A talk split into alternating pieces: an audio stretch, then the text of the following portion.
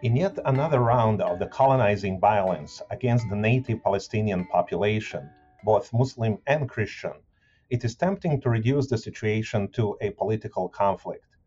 While politics is no doubt at the root of the current occupation of Palestine, what is often forgotten is the place of Palestine in Muslim theology, history, memory, and imagination.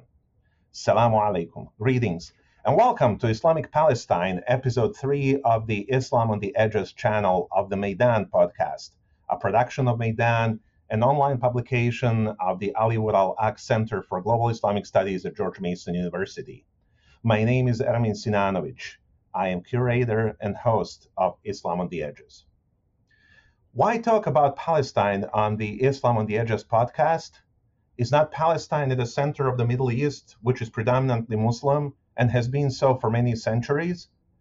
To begin answering this question, we should recall that the sacred area in Beit al-Maqdis, or Jerusalem, is referred to, is referred to in the Quran as Al-Masjid al-Aqsa, or the farthest remote mosque. The edginess or the edge nature of the sacred area in question is then established in Islam by the highest authority. The other reason for it being included in Islam on the Edges is because there is a real fear and a possibility that Palestine may end up just like Al Andalus, Muslim Spain. What was once a thriving culture became only a distant memory. One should not let the analogy go too far, though, for Palestine is too important to the Muslims to be lost forever, something one must say in all honesty Al Andalus never was or will be.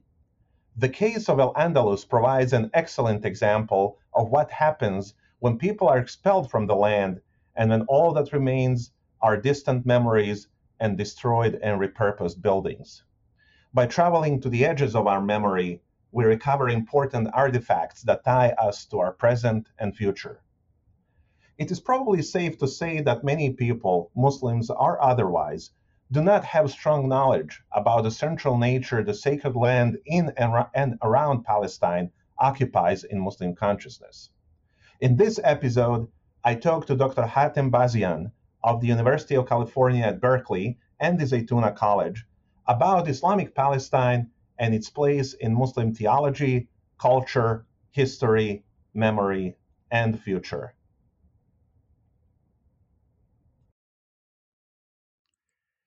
My guest is Dr. Hatem Bazian, who is an assistant professor at Zaytuna College. He is also a teaching professor in the Department of Near Eastern Ethnic Studies at the University of California, Berkeley. Uh, Dr. Bazian is an advisor to the Religion, Politics, and Globalization Center at the University of California, Berkeley. In 2009, he founded the Islamophobia Research and Documentation Project at UC Berkeley. He is editor in chief of the Islamophobia Studies Journal and founder and director of the International Islamophobia Studies Consortium, as well as a co founder of Zaytuna College. Uh, Dr. Bazian, welcome to our podcast. Oh, thank you for having me. It's a pleasure. Absolutely, Absolutely. you're most welcome. So, uh, uh Dr. Hatem, I want to start this topic talking about Islamic Palestine. Um, about uh, to, to ask you about names and naming what are the names of the historic areas of Palestine that had been used in Islamic history and culture? And which of these names do you think is most appropriate to use today?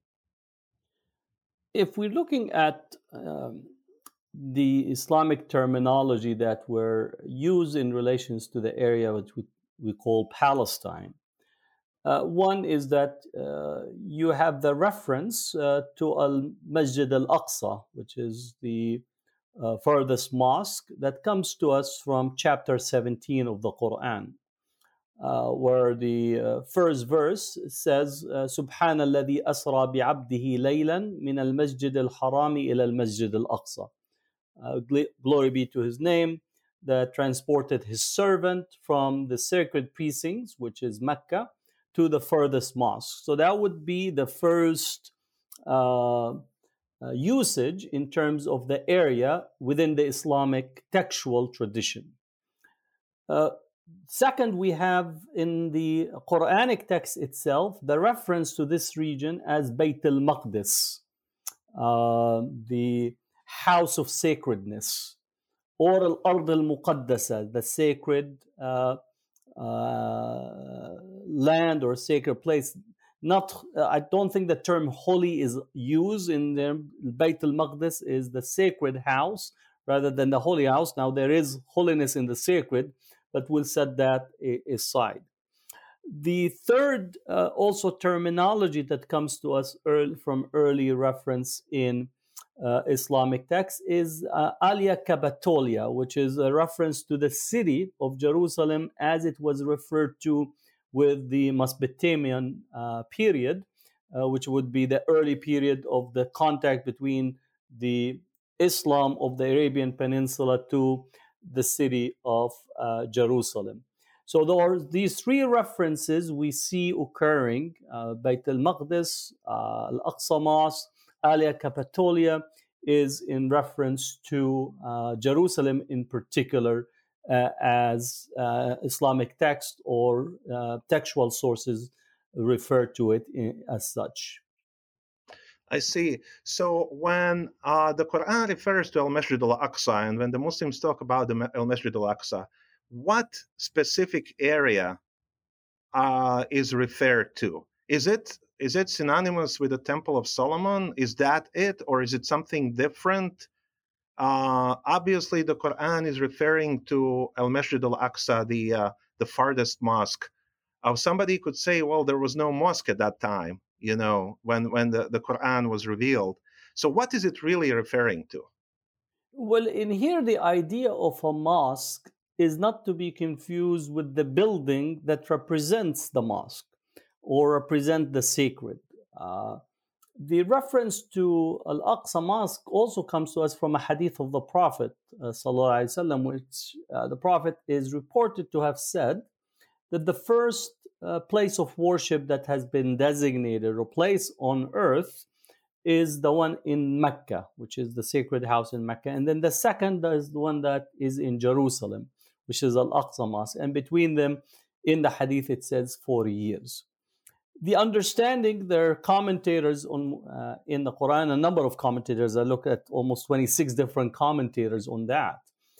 Uh, some says that the first designation was actually during the uh, um, descension of Adam to the earth. That the first act of Adam was to locate a place where he would actually reconnect with the divine, because it's not only that it's casting out of paradise, but also there is a spatial uh, separation. And there is a hadith or a reference that the angel uh, guided Adam to the location where the sacred house in Mecca is to be located as a as the sacred site. So there's that reference relative to Mecca, and then the other is that there is the site in Jerusalem, and as such, that was also would been within the same time period of the Adamic presence. The second reference is in relations to Abraham, because the Quranic tradition uh, said in chapter 2 of the Quran uh, that God commanded uh, Abraham to build uh, the Kaaba, the sacred house. Uh, uh, and it is to elevate or build the pillars of the sacred in Mecca. And he is supported by his son Ishmael at the time to build the Kaaba. Similarly, that Abraham is connected to uh, the building and the look and uh, constructing the Al Aqsa Mosque in Jerusalem. Now, whether that was designating the site or building is still uh, is to be uh, you know subject to commentators. But the uh, but the interesting thing is that when Abraham arrived into the land of Canaan, that the Al Aqsa site or that plateau was already a site of religious observance. So what we could point is that there is a pre-Abrahamic period uh, in Jerusalem, and raises the question of prophetic uh, um, sending of prophets to mankind before the time of Abraham. So there is that aspect uh, to it. So when Muslims today speak about the Al Aqsa Mosque, they speak about the, the plateau that is about 139 acres uh, that has many different buildings, nine different prayer niches or prayer sites, including many other areas uh, in there. When the Muslims arrived in uh, Jerusalem during the time of Umar, there's a discussion that takes place that uh, we find in the uh, collection of uh, Sahih Muslim as well as in Sahih al Bukhari, where a dialogue takes place between uh, Umar and Sophronius, who was the patriarch of Jerusalem on the one hand, and then between Umar and Ka'b al Ahbar, who have converted to Islam and was in the company of Umar, of trying to locate the site of the sacred where the Prophet ascended to the heavens from. And uh, this where Umar actually, as well as the companions that were with him, search uh, to see what the Prophet described in terms of the rock that he has ascended from. In that dialogue, the Sophronius supposedly uh, invites uh, Omar to the uh, Church of the Holy Sepulchre as the site of the sacred. And Omar said that after looking at it, says that's not what the Prophet described. And after a while, they come upon the plateau that at the time, as is described, it says that it was a garbage dump, uh, meaning that there was, uh, in this ruin, there was not any structures in there. And Omar identifies the rock that is on there that uh, is where the uh, Mi'raj occurred, the ascension to the heavens of the Prophet. Ka'b al Ahbar enters into the conversation as the discussion evolves on where to build the mosque. And he converted from Judaism, right? What is it?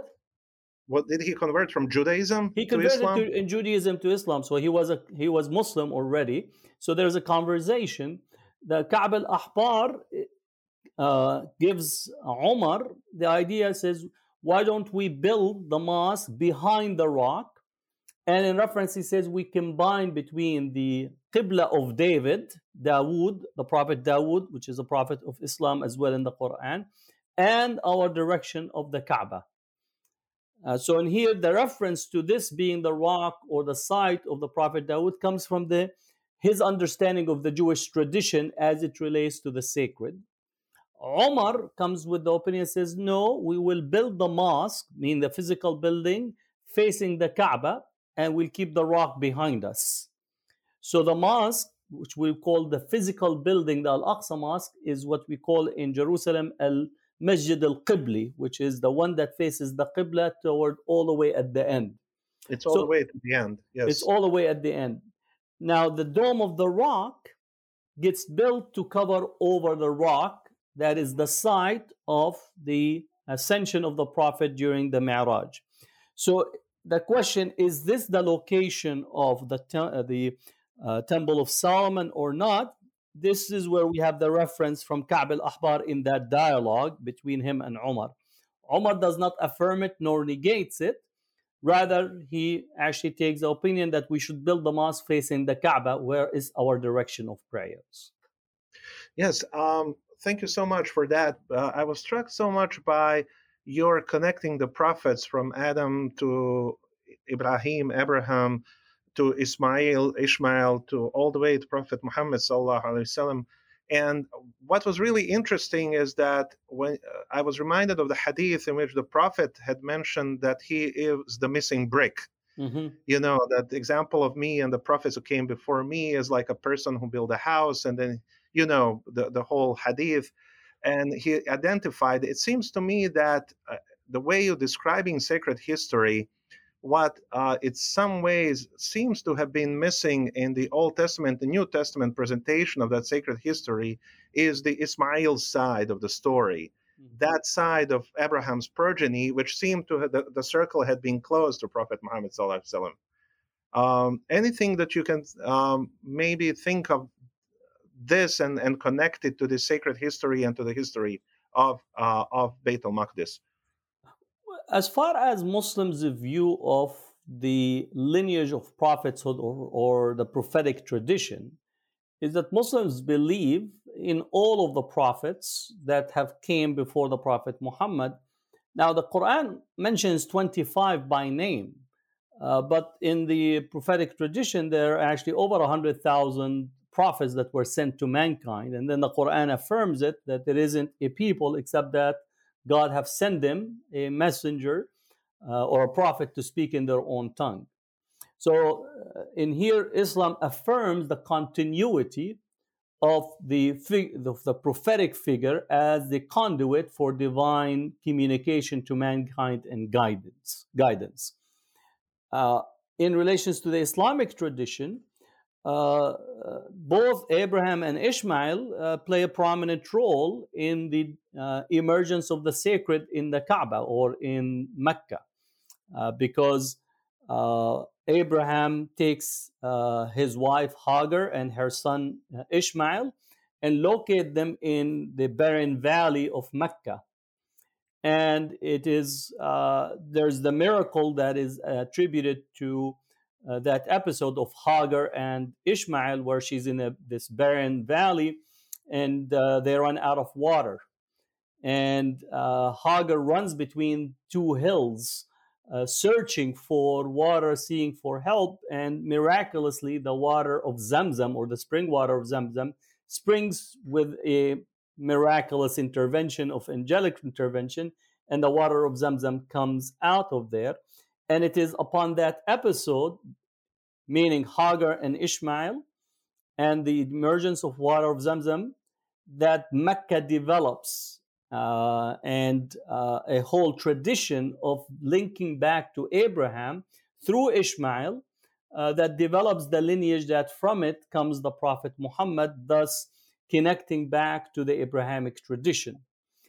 In the Islamic tradition, that the dominant opinion when the command to sacrifice, uh, when the command to Abraham to sacrifice his son, the dominant opinion in the Islamic tradition is that Ishmael was the subject of the sacrifice uh, because he was at the time the only son for his father. And in as such, the command to sacrifice is attributed to uh, to Abraham and Ishmael, and it is to occurring in Mecca. But there are also a, a, minority opinion or an opinion within the Islamic tradition that still affirms and says it was Isaac, and the location being in uh, Jerusalem. So both in here, Islamic tradition does not, in essence, negate or attempts to isolate in any way the continuity of revelations beforehand and relating the sacred uh, to all of the prophetic figures, they are seen to be as, in essence, a brotherhood that were sent by God to mankind to guidance. And each one of them, if, if the central message is the oneness of God, and to live ethical moral life in accordance to the set of laws, if we say the Ten Commandments, in one way or the other, uh, and to uphold uh, really the responsibility of being the witness of God on earth. So, in this sense, that's how you could connect the sacred in relations to both the locations as well as the lineages that we speak about. Now, it is the propensity of human being to try to use bloodline or what you call uh, a, a, prototype of nationalism, tribe, and uh, uh, relationships as a way to isolate themselves from the broader humanity. And I think Islamic tradition is counter to that, even though that some within the Muslim world might take this as their way of expressing their uniqueness. But I think Islamic tradition, textual and otherwise, is a countermeasure to it. Thank you so much. I, I, think that was really important connecting the sacred histories of Mecca and Jerusalem. Now, uh, Dr. Hatem, I'm sure you're aware of the sometimes deliberate efforts to minimize or negate the importance of Al Quds. That is to say, that it's really ephemeral to Islamic theology and culture, that somehow Jerusalem, Beitul Maqdis, Al Quds is not as important to Islamic theology and culture as, for instance, Mecca and Medina. So, can you please enlighten us about what is the actual place of Al Quds in Islamic sources? uh, I think what we have to look at it again in layered and also historical continuities. One, when Muslims read the narrative of Abraham, they're not reading the narrative of a foreigner. They're le- reading a narrative of a prophet of their own. uh, when they read the narrative of Moses, they're not reading Moses as a foreigner, they're reading Moses as a prophet of their own. Uh, when they read the narrative of, uh, uh of Isaac, of Jacob, of Solomon, of David, of Isa, salam, all uh, are prophetic figures. So the Quran, actually, the one of the most dominant narratives in the Quran is the narrative of Moses. And for Muslims, Moses is a prophet of Islam because he glorified the oneness of God and was sent to assert this uh, this narrative. So that's one aspect of it is that all of the prophetic figures that tra- traversed, lived, and uh, received revelation in um, the uh, in Palestine are part of this uh, Islamic narrative. Second is that there are at least two chapters in the Quran that are dedicated to uh, Al Aqsa, dedicated to the sacred in, in Jerusalem. Chapter uh, uh, of Al Isra, which is the night journey, and the uh, chapter of a Najm, the star. And in essence, uh, the both the uh, chapter of Isra speaks of the night journey, where Najm speaks of the ascension. So mm-hmm. there is those two uh, important uh, chapters of the Quran that relates to this. Then, broadly speaking, there's a whole uh, prophetic traditions that speaks about the uniqueness and the special status of Jerusalem and the special status of the sacred, connected to it both in terms of uh, the what Muslims should do to express the affinity to the sacred, and more importantly, also things or developments thereafter in Islamic history, as well as scenarios pointing to end of time type of religious uh, dedication to the sacred. So all those are intertwined. Lastly, I would say that uh, Muslims who engage in uh, spiritual uh, journeys there is a considerable focus on the literature in the sacred in Muslim sacredness, whether you speak about Sufism or purification of the heart and so on. The Mi'raj, which is the ascension, plays an important uh, role in many of the literatures. For example, many of the uh, masters of spirituality they'll say your prayers is a form of daily ascension, right? Because you actually come into encounter with the divine as you prostrate in the same way that the Prophet went into Sidrat al Muntaha, into the, uh, into the outermost, and engaged with the divine. So much of this, the literature on spirituality is actually connected to the uh, Jerusalem, to connected to the sacred in there, with the understanding that Jerusalem does present a, a gateway to the heavens because the Prophet ascended to the heavens, ascended to divine presence from that location. So there is a understanding a miraculous celestial gate, in essence, uh, that uh, connects the temporal to the uh, to the divine presence in the heavens, and it is located in Jerusalem. So all this is an expression of how Muslims relate uh, to, just, to Jerusalem and to the Al Aqsa as the site of sacredness. Yeah, thank you so much. Uh, now let's move to um, the post prophetic history, so to say. And I know I'm asking a lot now in this question because I'm asking you to give us in a few minutes mm. uh, an overview of pretty much the whole Muslim history. But if you could maybe in a few points or bullets uh, tell us how have different Muslim administrations treat this geographical area, starting, you know, with the Rashidun, the rightly guided caliphs. You know, when Omar comes to Jerusalem, you already talked about that. Then later, the Umayyads, the Abbasids, the Mamluks, the Ottomans. Uh, how did they treat this geographical area? Did this, this geographical area have a special place, and in what sense? Yeah.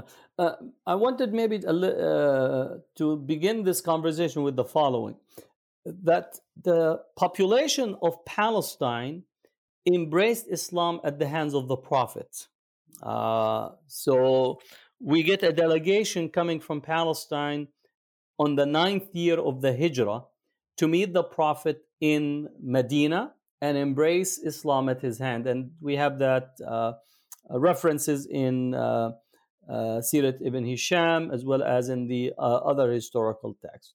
This is known as the year of the delegation. The right? of delegations, where a delegation comes, uh, and one of the more important figures is Tamim bin Aus dari who leads one of the leaders of the delegation that comes to meet the Prophet, who also was a, uh, knowledgeable person of the uh, biblical text, meaning he was Christian and coming and leading a delegation. They embrace Islam, which would be about 10 years before the arrival of the Muslim armies during the reign of Umar uh, for what we call Islamic uh, conquest. It's important in this because there's often this uh, conflation between Muslim military arrival with Islamization. That in here, what we have is Islamization in Palestine's occur before actually the arrival of uh, Muslim armies. Uh, in the Khulafa al-Rashidun, Jerusalem played an important side because it was understood to be the uh, uh, sacred site. So both at the time of Umar, time of Uthman, less so at the time of Ali because Ali's uh, reign was uh, uh, a very difficult period, five years almost in an intense civil war. so not only that Palestine or Jerusalem took a back role. Even Medina itself was ransacked during the, the later days of Uthman. And then Ali had to take his supporters and move to Iraq. So not only that, uh, the sacreds in Mecca, Medina, but also Jerusalem took a, uh, a backseat. And in essence, you could say that uh, uh, the Umayyad period were uh, Jerusalem and Palestine plays an important role. During the reign of Muawiyah, the narrative relative to Muawiyah in uh, you could read in Ibn al-Athir or even uh, Tabari that Muawiyah used to spend six months of the year uh, sometimes in Jerusalem. Uh, rather than being in Damascus, he will spend the time in Jerusalem and spending considerable time period of attending to it the architectural construction of Jerusalem in the way that we see it today really owes a lot to the uh, Umayyad period, around from 680, 685, uh, where the plans uh, for really building the uh, the Al Aqsa Mosque and then the Dome of the Rock. Uh, so the Umayyad uh, actually are credited uh, of building the two main buildings that we have the Dome of the Rock itself and then uh, Al Aqsa Mosque. And that became a focal point uh, because really, uh, especially the Dome of the Rock, is an architectural masterpiece in terms of its construction. It's one of the early monuments or early sacred monuments that are built in Islam. And I also look at it as a form of uh, what you call early form of interfaith debate because on the outer walls or outer surroundings of the Dome of the Rock is written the chapter of Mary, chapter of Miriam, uh, the mother of Jesus. So it's a form, a nod to uh, Jerusalem having a Christian population. Across the the road on the other side is the Church of the Holy Sepulchre. So there was a form of using architecture uh, in order to engage in interfaith dialogue. Today we do that on what you call uh, Facebook, Instagram, and all the modern. So the building itself, architecture, was a form of religious uh, debate. Uh, when the Umayyad lost power to the Abbasid, uh, Jerusalem was actually uh, faced a, um, a dire consequences in this because it was uh, the center of the Islamic rule have shifted to uh, to Baghdad or the to Iraq, and then the development of Baghdad. Uh, and it wasn't until after a period of time, uh, almost after the first hundredth year of the Abbasid, that the attention to Jerusalem gets to be renewed. Uh, where some of the early tension that was present between the Umayyad and the Abbasid receded, the Umayyad have lost their power, and the Abbasid, as they became confident and uh, uh, uh cemented and stabilized their rule, uh, attention to the sacred actually to um, uh, began to shift to redevelopment, reconstruction of uh, the Al Aqsa Mosque and the sacred compound. There were a number of earthquakes that took place that damaged the building, and at a certain point, the Abbasid were actually uh, turning away from uh, uh, sending the resources that are needed uh, to reconstruct the damaged property, but then later on, they actually brought about the resources that are needed. So you could see that there was shift between the Umayyad and the Abbasid. Uh, during the Crusades uh, period, uh, Palestine gets to be uh, really transformed in the sense, and in particular also Jerusalem, that uh, for 92 years the Al Aqsa uh, compound was the, the headquarter of the Knights of the Templars, who were the you know the Knights of the Crusaders, transformed the Al Aqsa Mosque into a church. also using some of the facilities for their own forces. So for 92 years, Al-Aqsa Mosque was not uh, used uh, by Muslims, was prohibited to be used. It was transformed into the Crusaders, as well as many other religious sites that were uh, uh Muslim sites came to be uh, in this ruin, as well as uh, being damaged during that period. Yeah, and I'm glad you're bringing that up because um, when people are talking today about the occupation of Palestine, um, this is not the first time that the Muslims had lost the control over that territory. So maybe if you could reflect briefly on the similarities and differences, to what extent is the current occupation similar or different to the Crusaders' occupation of Palestine? Well, uh, Palestine has been the crossroad of contestation of powers and attempts to lay claim to it from the earliest uh, periods in history. And therefore, the arrival of the Crusaders, which was one of the most violent uh, periods, not to discount the current period, in relations to the history of the region. Uh, the Crusaders, uh, in their own reference, their own record, that when they conquered Jerusalem, they put the sword to everybody in the city and the references is that blood was running on uh, uh, all over the city. Uh, Some not just reference, Muslims, right? They killed also Christians of other Muslims, Christian, uh, Muslims, uh, Jews, the wrong Christians, because Eastern Christians were seen to be the wrong Christians. Mm-hmm.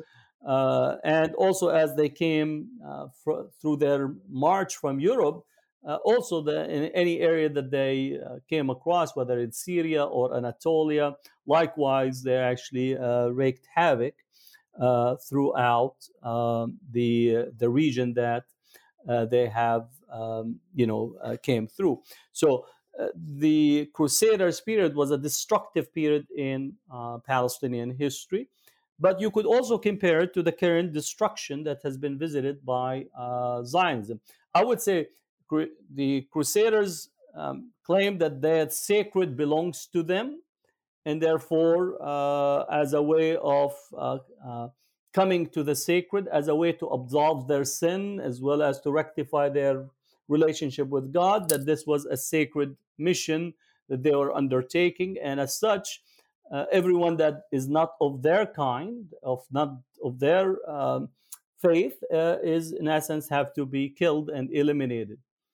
One could say that Zionism today, in essence, operating in a manifest destiny, claiming that God gave them this, uh, this land and using a form of uh, uh, ethno nationalism in order to lay claim and uh, evict and ethnically cleanse the population there as a way to say that this is the way for us to articulate our relationship to the sacred.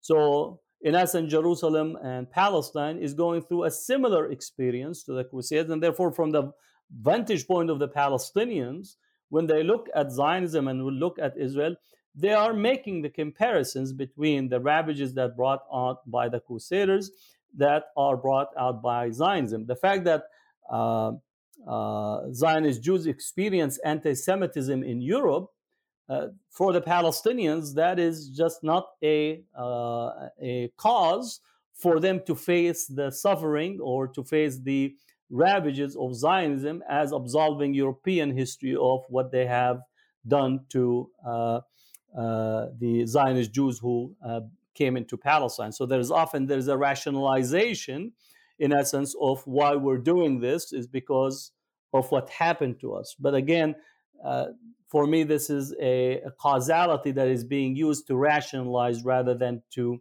actually understand the dynamics and its effects on the Palestinians. Yeah, thank you. So, if we fast forward to today, um, who is in charge of Islamic sites today, considering that you know Palestine does not have a proper government? Um, who is in charge of the awqaf or the endowments? And I'm, I'm sure that's going to connect us also to the Ottoman period and the, and the break with the Ottoman period as well in the area. Yeah, maybe it's it's good to start that the Ottomans actually during the period of the Ottoman, beginning from around 1517 or 1516 period onward, the Ottoman reconstructed and reinvigorated uh, the structure of awqaf in Palestine. They also uh, when we think about the old wall of Jerusalem, that we uh, it's actually they reconstructed the wall and fortified it.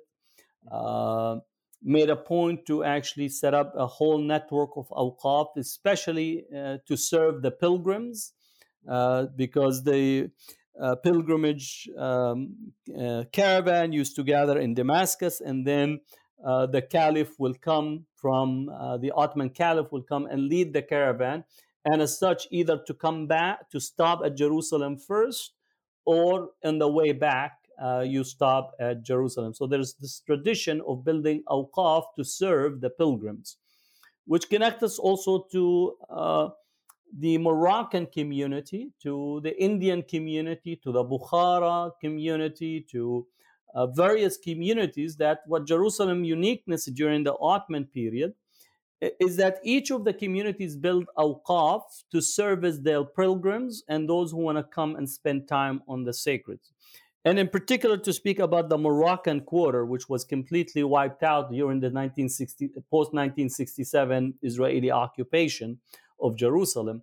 The courtyard that today we look at and say this is the Wailing Wall courtyard, that courtyard was actually all Moroccan endowments uh, early, the early part was set up by uh, uh, Abu Midyan al Ghawth as well as Muhammad al Marini. These were of Moroccan. Uh, set up awqaf in there to serve the pilgrims that will come from Morocco on the way in and the way out. So the uh, uh, Ottoman set up administrative structure that divided uh, the region into what we call Sanjuk, which is a like a county or a state type. So you'll have the Jerusalem Sanjuk, you had the uh, Nablus Sanjuk, you had the uh, Gaza Sanjuk in the south, and then sometimes uh, the Sanjuk of Beirut or Tripoli will actually has part of the northern uh, part of Palestine. So administratively, they set up uh, this uh, structure. They have and, in the Balkans as well. Yeah, so it's again, it's, it's, their administrative infrastructure, appointments to positions, whether it's the mufti positions, uh, the overseer of the uh, uh, religious endowments, and uh, they used to send annually what's called the surra, which is the uh, allocations that to be distributed, the governors to be appointed, as well as the uh, army appointees who were being appointed in there. So that was the administrative, even though we know that in the 19th century, the Ottomans went through a whole bunch of reforms, endowment reforms, and so on. But uh, there was records, uh, there was systematic uh, attention to the religious sites, and uh, they administered them in a really um, a careful way to make sure that the sacred is always attended to. As the British uh, came with the mandate, uh, the, really the British began the process of undoing and administratively trans- transforming uh, Palestine and making it possible for uh, the takeover of vast public land or vast land and, and assigning it, especially to uh, Zionism uh, and began the whole transformation geographical transformation, administrative transformation, legal transformation of Palestine as such. once we get into Israel occupation of 48 and uh, 67, one part of the of the 1948 is that Israel usurped and took over vast uh, number of uh, religious properties and endowments. Uh, hundreds of mosques were actually either completely demolished, uh, wiped out, or also taken over uh, by Israel in 1948.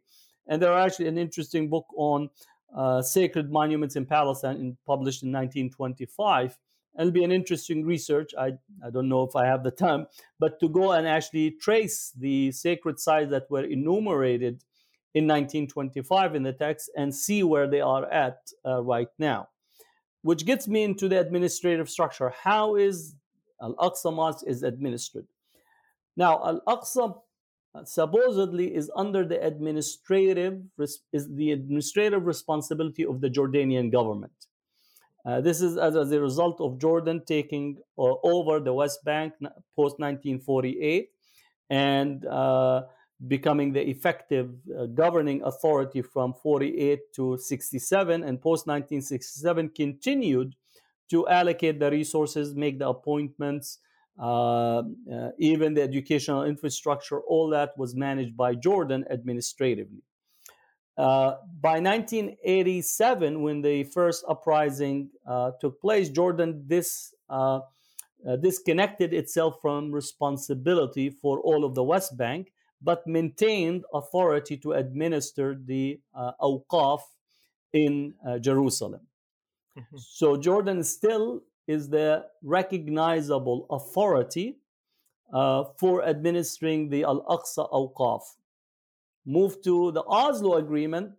The Oslo Agreement created the Palestinian Authority. Mm-hmm. Within the Palestinian Authority, they also set up Ministry of Awqaf. So sometimes, which actually you see it often, that there is a mufti that is appointed uh, with from the Palestinian Authority, and there is a mufti that is appointed by the Jordanians to oversee the awqaf. So this is, uh, in essence, uh, the uh, I don't want to say the chaos, but it's the unique circumstances that you find relative to uh, the administration of Al Aqsa uh, Mosque and how the Jordanian, on the one hand, the Jordanian government, uh, which has the official recognized responsibility, and then the Palestinian Authority that is attempting, or at least is in a position to lo- also lay claim to representation and attention to Al Aqsa Mosque. Yeah, thank you. Um, if one is to go to Palestine today and speak to the Palestinians, and you yourself a Palestinian and of Palestinian origin, how does Palestine, especially Islamic Palestine, live in their memory? How do they recall it? because to my understanding, a place continues to exist as long as it continues to exist in people's memory. So even though many of the lands in the areas are occupied physically, mm-hmm. how does Palestine, especially Islamic Palestine, continue to live in that memory? Yeah. I could answer this question from the most recent response of both the Palestinians uh, in Jerusalem, in the West Bank, in Gaza in 1948. I do think that Israel have made a, uh, and Netanyahu himself made a massive miscalculation. Uh, he thought that he would instigate the current round of uh, uh, assault, abuse, and uh, violence against the Palestinians in order for him to possibly uh, improve his political standing. As you know, two, uh, two days prior to the assault on Al Aqsa uh, compound area, the uh, uh, Israeli president assigned the responsibility to form a new government to the other political uh, party since Netanyahu failed to form a government. Mm-hmm. And Netanyahu is facing uh, two massive corruption cases. And he's been delaying this uh, for some time under the, under the uh, understanding that he has immunity as long as he's serving in a prime minister position. I'm saying this because he miscalculated. He thought it would be business as usual. We will uh, uh, swing our muscles, but the police harass the Palestinians, sharpen the uh, support to the settlers, and this will actually get his political uh, uh, fortunes to be higher as he had done many times before in the past. Not only him, but also Ehud Barak, others. It's again, uh, as we know, you flex your muscle on the Palestinians and you'll get the cheering crowd, right? Racism works, and we also could see it works in many places. What was interesting is that this occurred during the month of Ramadan, where usually, as you know, people spend most of their time in reading the Quran, in attending the mosque, and in particular in Jerusalem, people spend their time in Al Aqsa Mosque almost 24 7. You have people that do i'tikaf. Many of the Jerusalem families, as well as families from 48, they usually come and break their fast in Ramadan in the courtyard. Right? So you'll have these what you call communal iftars that uh, took mm. place. So for the Palestinians, while the national identity is there, you cannot speak of Palestinian national identity without the sacred, without Jerusalem, without Al Aqsa Mosque. And it's again, Palestinians' response to the Israeli assault is that yes, we are weakened by the occupation. Yes, we might not have all the abilities of freedom of movement and uh, uh, the amenities to live as other people around the world. And you might have the gun to our chest and our head, but our relationship to the sacred is literally a red line that separates our relationship, temporal relationship to Zionism and Israel, to our relationship to God. Mm-hmm. And therefore, people's response was commensurate to their imaginary relationship of the sacred because they see themselves, right? The, uh, the Kaaba is, is said as to be the house of God, but also the Palestinians, as it relates to Al Aqsa as they see themselves as the people of God, sitting and protecting and preserving the sacred and the gate of the the gate to the heavens between the earth and heavens, and they see themselves as upholding that relationship. And when the Israeli army attempted to disrupt this, that imaginary was transformed into immediate response of people. And that's what you witness in terms of that imaginary that is always there, right? Uh, been activated. Uh, and I don't think there's a return back to the pre uh, period relative to what the Palestinians are experiencing today that's really a fascinating answer, uh, really providing a good overview of political theology undergirding the, the Palestinian worldview, if you will, uh, that is rooted. Uh, when we talk about Palestinians, obviously, we're not talking only about Muslims, we're talking about Muslims and Christians uh, as well.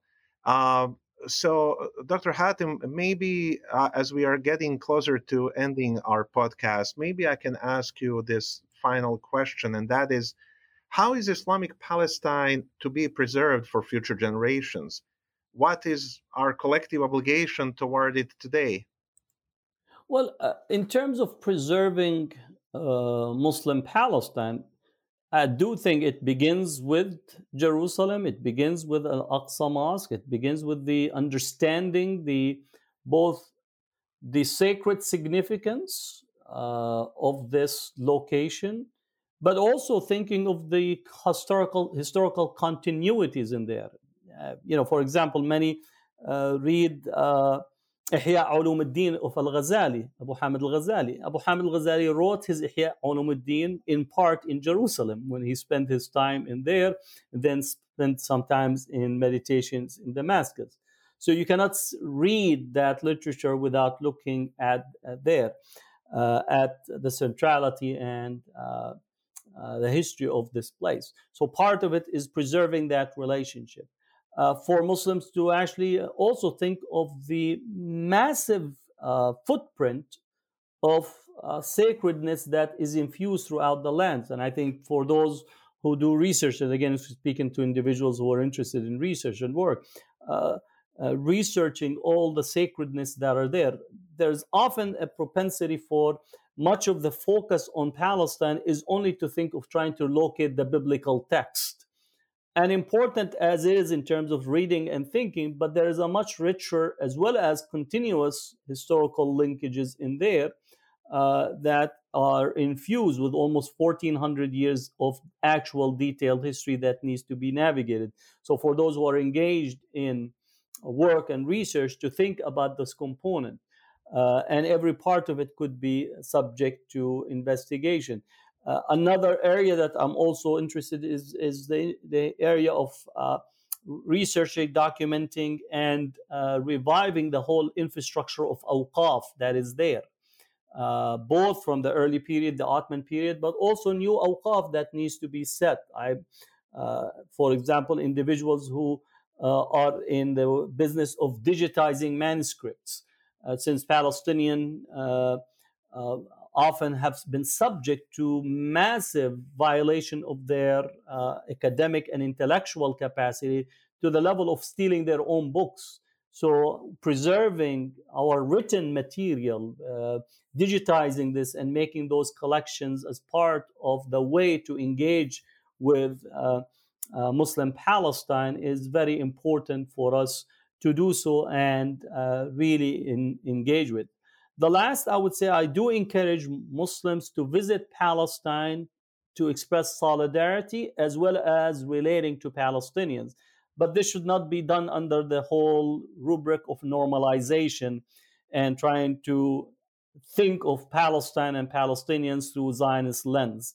So if you're thinking about, uh, let me take a trip uh, and go hand in hand with uh, my Zionist colleagues, uh, this, I would say, from Palestinian is a non-starter uh, because you're violating their call uh, for centering Palestine and Palestinians, especially as we are experiencing a period of intense apartheid and intense human right violations. But if you want to visit, to visit and experience Palestine through Palestinian eyes, spend time with Palestinians, uh, uh, spend time in Palestinian facilities, hotels, and people to take you to actually tour to infuse yourself with what does it mean to actually look at Palestine through Palestinian Muslim as well as Christian eyes, and I would say increasingly some of our uh, Jewish allies that want to pursue a decolonized vision uh, of Palestine and their relationship with the Palestinians. So that's what, for me, what I would recommend as well.